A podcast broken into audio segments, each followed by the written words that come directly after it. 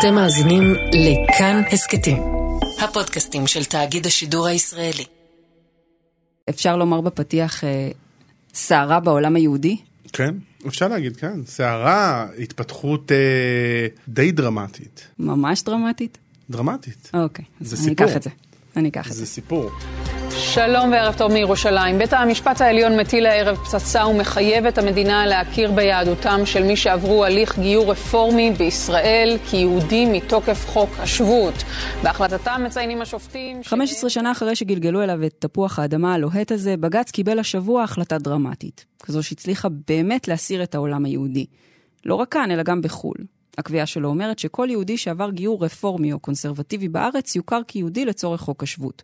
כלומר, יוכל לקבל אזרחות ישראלית בעצם. אבל מה זה אומר לגבי חתונה, לגבי גירושים, לגבי מונופול הרבנות בכלל? היי, אני מיכל רשף ואתם על עוד יום. הפעם ננסה להסביר את הכותרות האחרונות בנושא הגיור. למה זה הסיר כל כך את הרוחות ומה ההשלכות של ההחלטה הזאת? ישבתי לשוט, שאלות ותשובות, כמו שאומרים, עם הפרשן שלנו לענייני דת ומדינה, יאיר אטינגר. היי יאיר. אהלן מיכל. טוב, בוא נתחיל ממש מהבסיס. חוק השבות נחקק ב-אלף תשע מאות חמישים, הוא אומר בעצם שכל יהודי או אדם שהתגייר זכאי לאזרחות בישראל, אבל הוא לא קובע מיהו יהודי ומה זה גיור כהלכתו. בדיוק. וחוק השבות זה הבסיס לכל המחלוקות שאנחנו עוסקים בהן, והוא יצר לראשונה את הפער שבין אדם שמשתייך לעם היהודי, מבחינה לאומית, אזרחית אולי, ובין אדם שהוא יהודי על פי ההלכה. שם נוצר הפער הזה. למה נוצר הפער הזה? מכיוון שהחוק הזה נחקק ב-אלף תשע מאות וחמישים, מיד אחרי קום המדינה, מיד אחרי השואה. אפשר להגיד שזה אחד הערכים הנשגבים ביותר שעליהם קמה מדינת ישראל, והוא לאפשר מקלט לכל מי שסבל בימי השואה, ובכלל, בכל תקופת הגלות, לאפשר לו מקלט במדינה הזאת, במדינת הלאום של העם היהודי. ולכן, לא התעקשו על ההגדרה היהודית, שאחר כך כל כך תעסיק את מדינת ישראל במשך עשורים רבים עד היום הזה, אלא אמרו, כל מי שהוא בן לעם היהודי, הייתה כמובן את ההגדרה של משפטי נירנברג, שקבעו שמי שהוא יהודי הוא גם הנכד של יהודי, ולכן...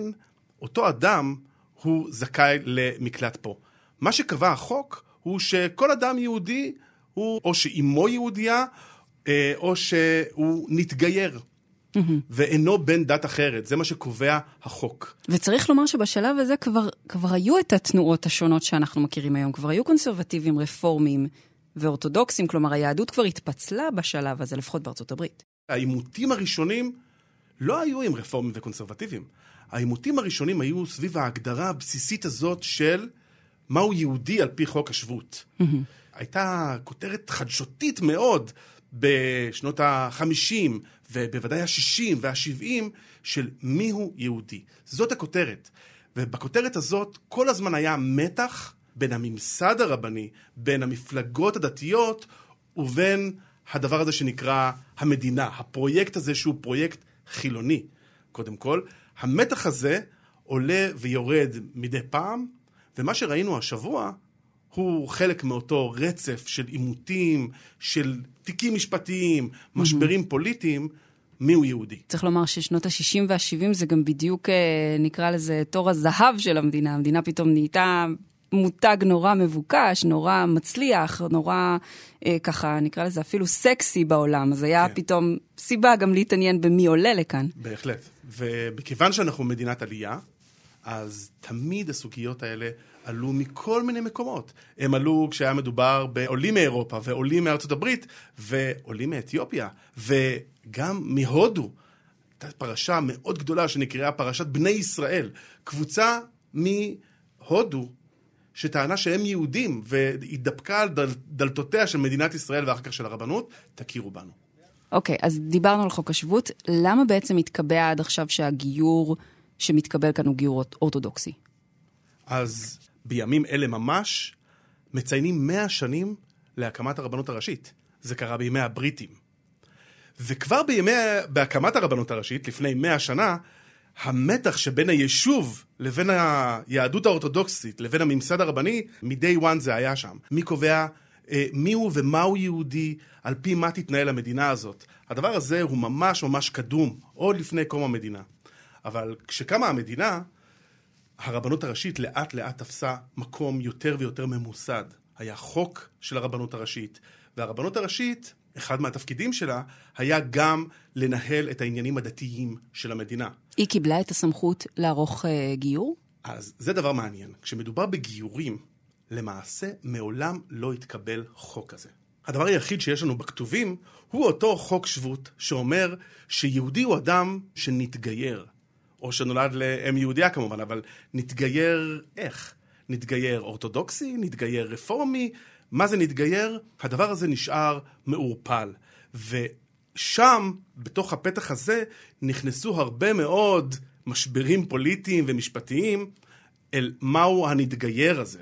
מעולם, מיכל, מעולם הכנסת, המערכת הפוליטית, הממשלות לדורותיהם, לא הצליחו לייצר כאן חוק גיור, שקובע מהו גיור.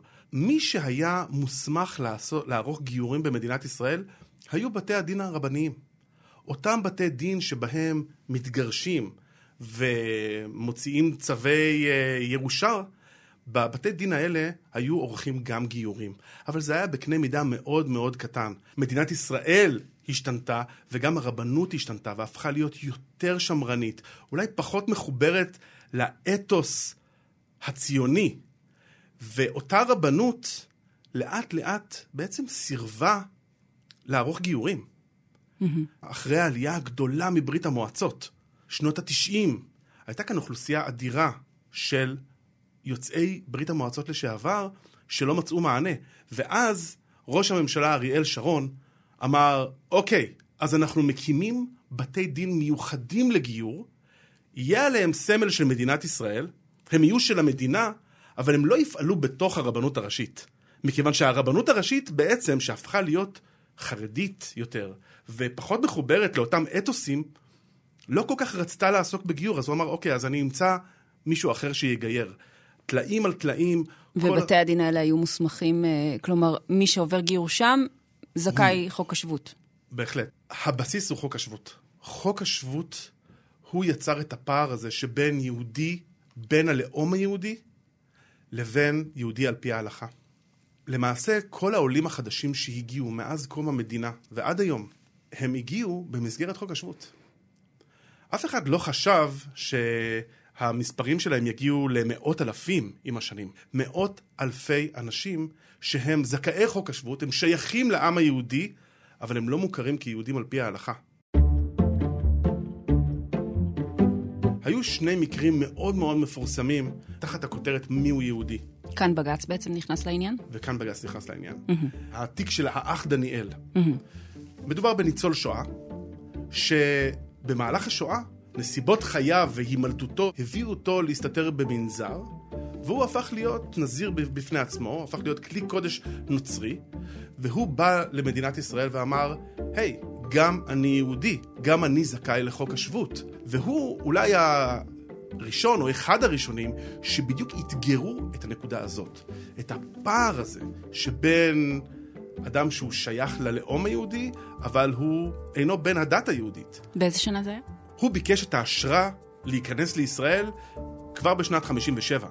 אבל המקרה שלו התברר לאורך שנים, ובסופו של דבר בג"ץ דחה אותו.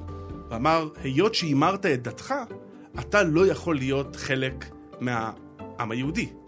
אבל הוא כן הגיע לכאן, כן השתקע כאן, וסיים את חייו כנזיר בחיפה, hmm. במסגרת נוצרית. הוא לא הפך להיות חלק מלא, כמו שהוא רצה להיות. אבל בג"ץ אז קבע את זה בדעת רוב. הייתה דעת מיעוט אה, של השופט חיים כהן, שחשב שהוא כן זכאי להיות כאן, ולהיחשב לעולה חדש לכל דבר.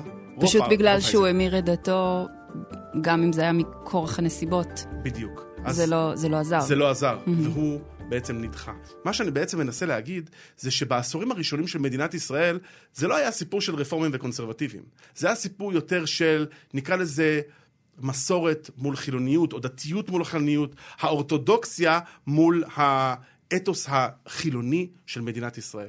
ובמעלה הדרך היו באמת הרבה מאוד קבוצות, וכל מיני תפוצות הגיעו ו- ו- ונתקלו בחומה הזאת, שמדינת ישראל מעולם לא פתרה, כי מדינת ישראל לא חוקקה את החוקים הברורים בקשר למי מוסמך לגייר. אולי עכשיו צריך לשאול, לשאול את השאלה הזאת של למה מדינת ישראל לא חוקקה את החוקים האלה. היא לא חוקקה, אני חושב, קודם כל, בפשטות, מכיוון שלא נמצא רוב לחוקים כאלה. הרבה חוקים כאלה עלו עם הזמן על השולחן, וכולם נפלו.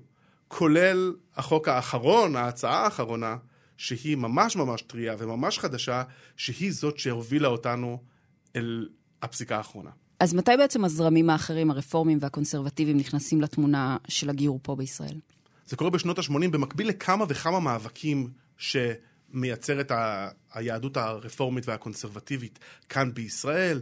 נזכיר את נשות הכותל, וסיפור של תקציבים, מזכאי לתקציבים. זה גם כן סיפור בעצם, מיכל, של עלייה. כי למעשה הרפורמים שנמצאים כאן ומאתגרים את בג"ץ, הם יבוא אמריקאי. אלה עולים חדשים שהשתקעו כאן, והם אמרו, רגע, רק שנייה, גם אנחנו יהודים. גם לנו מותר לקבוע מי הוא יהודי, וגם לנו מותר לגייר. ובשנות ה-שמונים הם מתחילים לפנות לבג"ץ, בכל מיני עתירות שקשורות לגיור שלהם. ובשנת שמונים ותשע, שם אפשר להגיד, נרשמת הסנסציה הראשונה. שם בפעם הראשונה, בג"ץ נותן איזושהי דריסת רגל, איזושהי סוג של הכרה בגיור הרפורמי, כאשר הוא קובע שאפשר שיהודי שיתגייר בגיור רפורמי בארצות הברית, יכול לבוא לכאן, למדינת ישראל, ולהיחשב כיהודי לצורך חוק השבות. זה רישום במרשם האוכלוסין, שלא משפיע כמובן על ההכרה בו כיהודי. כלומר, הוא לא יכול להתחתן... הוא לא יכול להתחתן... או להתגרש דרך הרבנות. בדיוק. אז זה בדיוק הפער. זאת אומרת, כשאנחנו מדברים על הפער הזה שבין ההכרה החילונית בשייכות לעם היהודי ובין ההכרה הדתית, שם הוא יושב. זאת אומרת, אותם אנשים שנכנסו לכאן במסגרת חוק השבות, הם וצאצאיהם, הם אזרחים לכל דבר. הם אזרחים על מלא.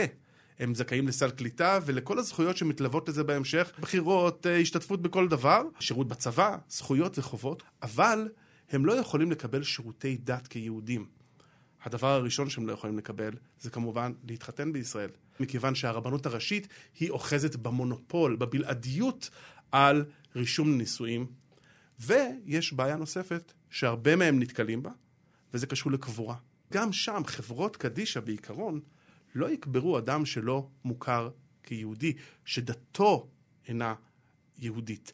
ואלה שירותי דת שנמנעים מכל אותם אנשים שהם נחשבים חלק מהלאום היהודי, אבל אינם חלק מהעם היהודי. כולם אזרחים במדינת ישראל, אבל... וצריך לומר שלשירותי דת שפוגשים אותנו בעצמתים הכי הכי קריטיים בחיים שלנו ורגישים בהחלט. בעצם הפסיקה שאנחנו רואים היום, זו תשובה לעתירה משנת אלפיים וחמש. נכון. חמש עשרה שנה. אז הסיפור של ההכרה בגיור הרפורמי והקונסרבטיבי, זה כמו איזה בניין שנבנה שלב אחרי שלב אחרי שלב, כאשר בדרך בג"ץ, בהתחלה הוא מכיר בגיורים הרפורמיים והקונסרבטיביים רק לצורך מרשם אוכלוסין. אנחנו נרשום אותך כחלק מהלאום היהודי, אם תקבלי תעודת זהות. בהמשך הדרך, בג"ץ מכיר במשהו שנקרא גיורי קפיצה.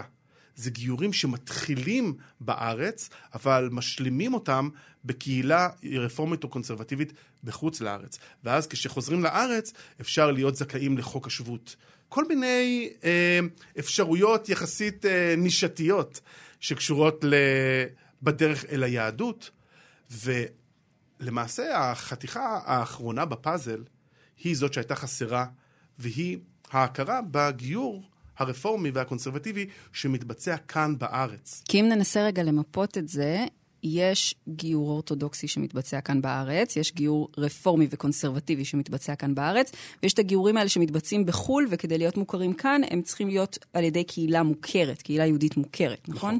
נכון. אוקיי, וה- וה- והגיור היחיד שלא הוכר עד עכשיו לצורך חוק השבות זה רפורמי וקונסרבטיבי כאן. בדיוק. פה בארץ. זה שנערך כאן. אז זו הפרצה בעצם שנסתמה, נקרא לזה ככה. בדיוק. וזאת ההכרה אולי המלאה שלה כל כך ציפו בתנועות הרפורמיות והקונסרבטיביות, וכל כך מפחידה את הרבנות ואת המפלגות הדתיות. אך התגובות לא החרו לבוא. הרב הראשי דוד לאו, מי שהתגיירו בגיור רפורמי ודומיו אינם יהודים. שום החלטת בג"ץ כזו או אחרת לא תשנה את העובדה הזאת.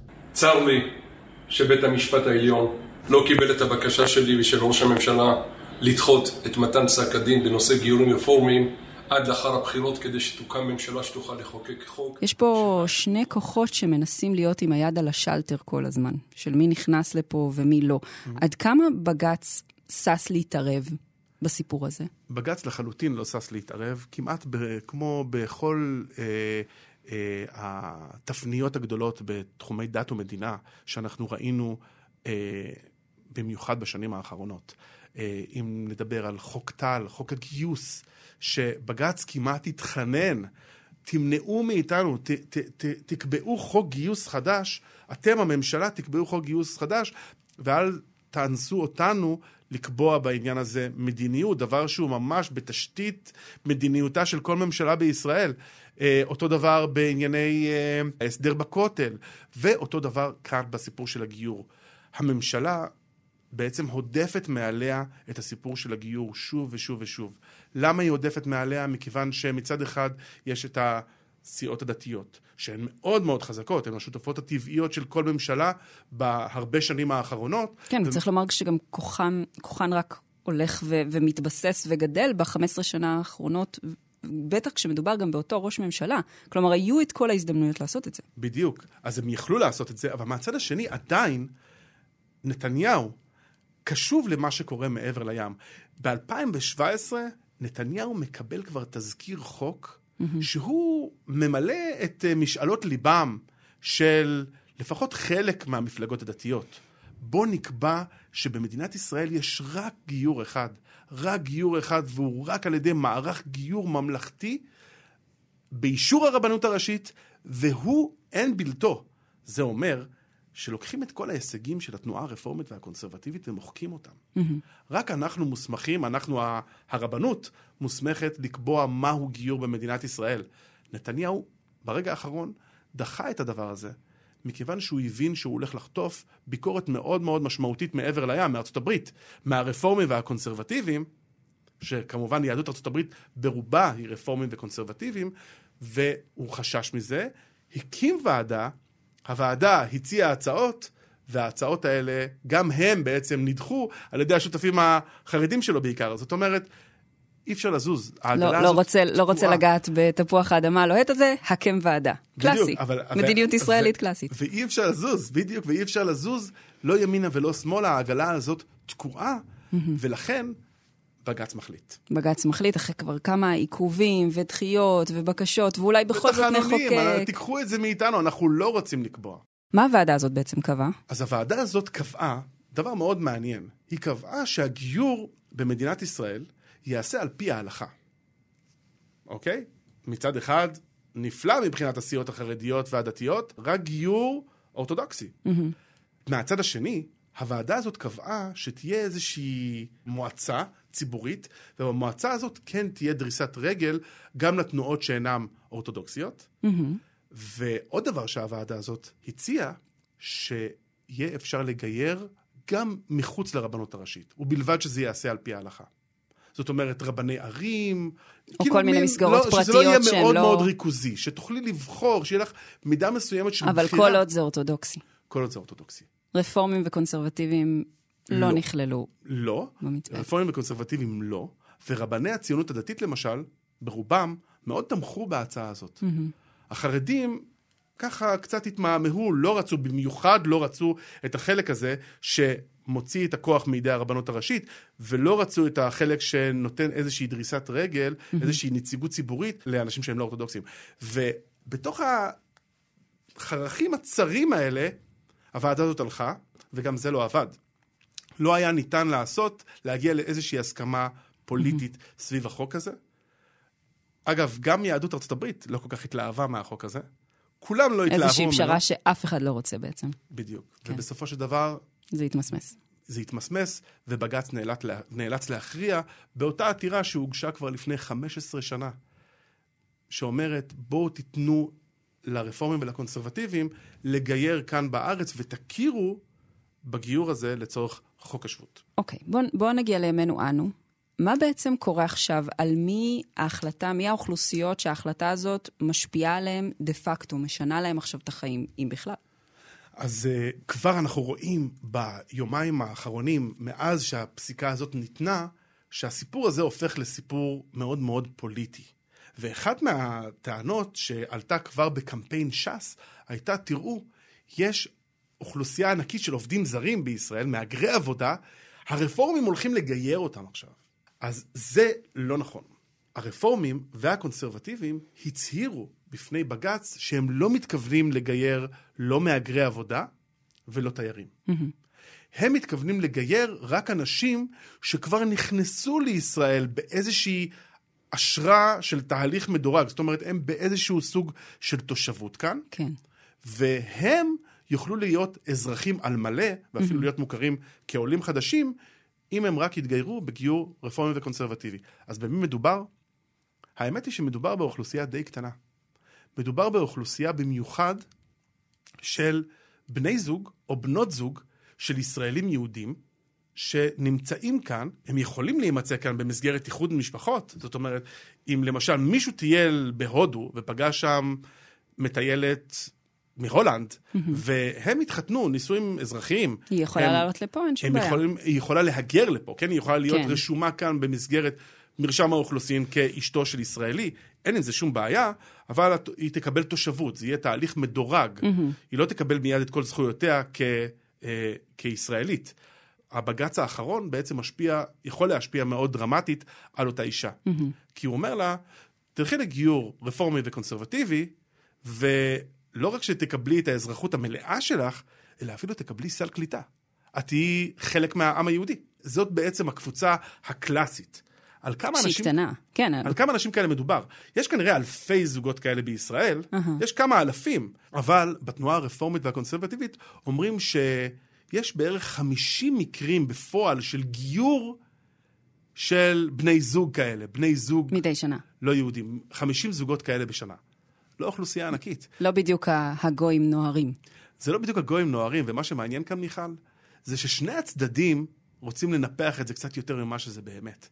גם אלה שעכשיו צועקים, אוי ואבוי, מכניסים לפה עכשיו את כל גדודי הגויים של העולם, וגם אלה הרפורמים והקונסרבטיבים שאומרים, היי, תראו איזה ניצחון אדיר. בעצם האמת היא שמדובר בקבוצה די קטנה של אנשים.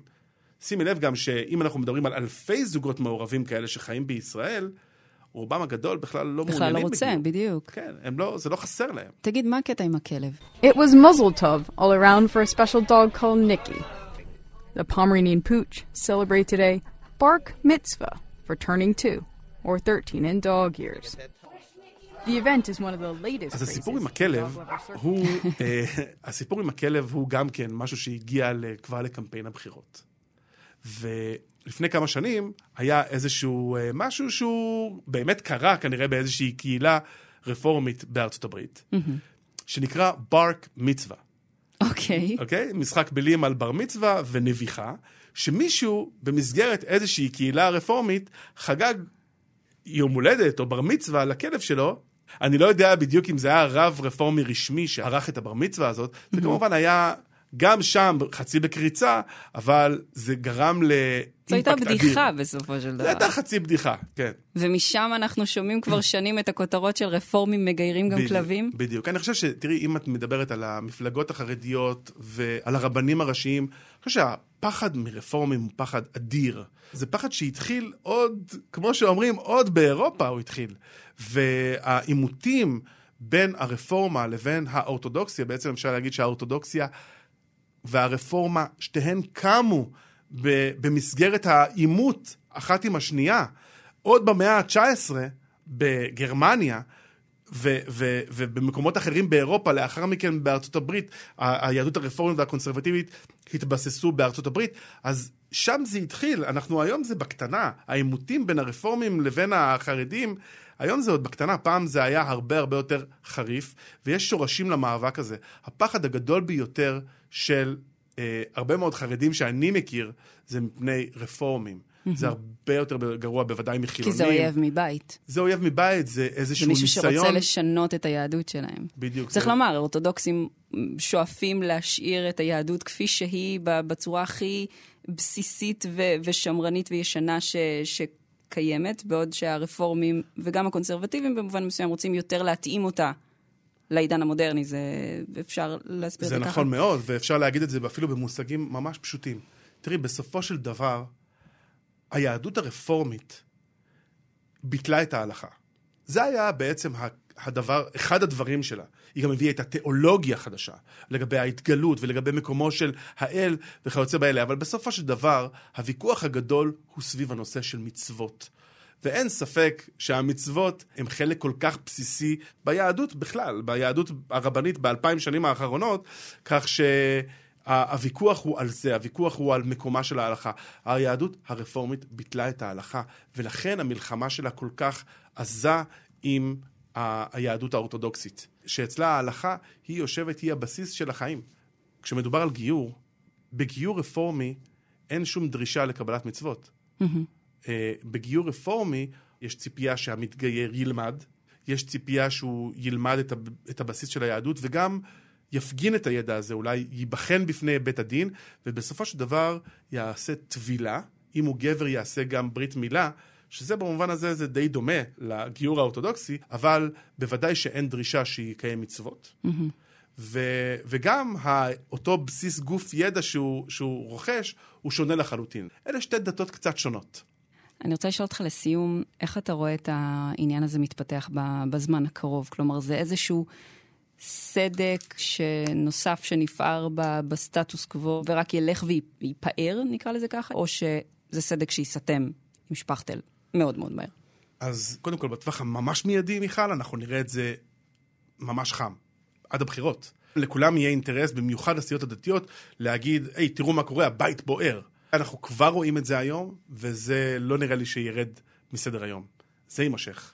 אבל אני חושב שיש סיכוי טוב שהסיפור ילך וידעך, מכיוון שגם כאשר בג"ץ פסק ב-שמונים ותשע וב-אלפיים ושתיים וב-אלפיים וחמש, היה נראה כאילו, וואו, זאת בדיוק תפנית מהפכנית במושגים של מיהו יהודי.